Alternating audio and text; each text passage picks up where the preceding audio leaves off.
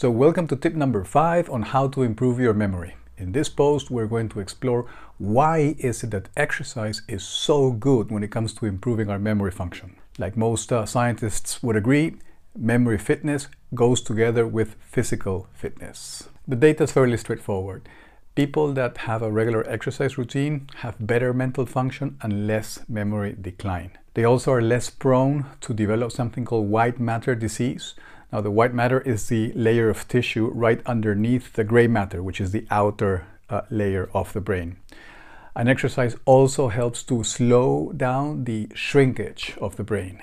Yes, unfortunately, as we age, our brain shrinks in size. But exercise can actually slow down that process. Scientists have also found out that people that exercise on a regular basis increase the size of the hippocampus, and if you remember from a previous post, the hippocampus is the part of the brain associated with memory storage.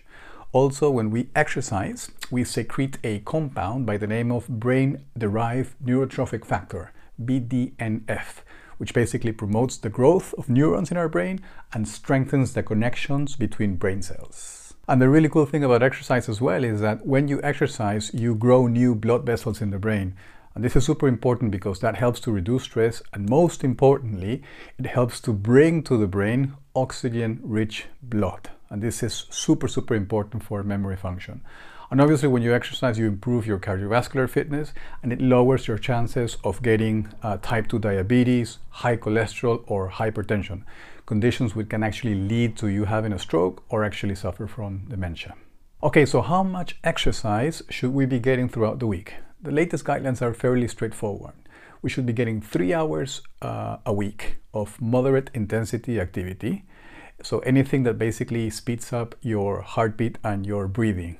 So you can do power walking, you can walk your dog, you can swim, you can cycle, you can play your favorite sports, uh, you can do some heavy uh, gardening, anything that speeds up your heart rate and your breathing. And then two days a week of muscle strengthening activities as well.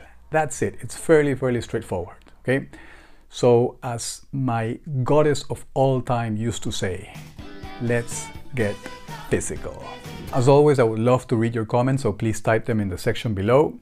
And if you think this video could be useful for someone you know, please feel free to share it.